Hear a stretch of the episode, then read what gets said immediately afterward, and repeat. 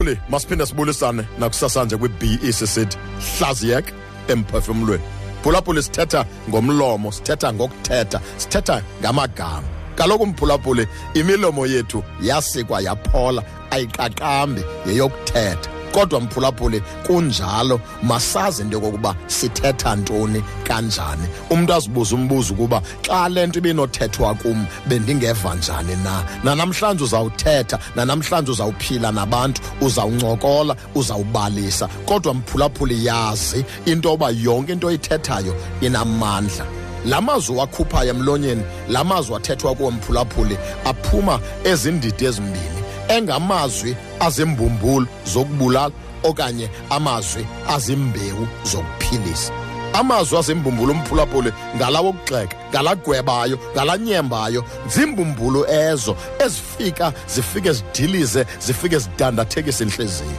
kodwa kwangalo mlomo mnye mphulaphuli ziyaphuma iimbewu amazwi ancomayo amazwi akhuthazayo amazwi alungisayo amazwi okuxolelanisa ngala ndikhuthaza wona mphulaphuli ngala sithi makugunye wona amazwi ayimbewu kunala azimbumbulu zibuze mphulaphuli nawe ekuthetheni kwakho uba ingaba uphethe imbumbulu na okanye ingaba uphethe imbewu ingaba ungunombumbulu okanye ngaba ngunombewu ndithi mna iba ngunombewu uphilise udale uncoma apho ukhoyo nini emani eqhakazileyo kodwa kwandigqibelele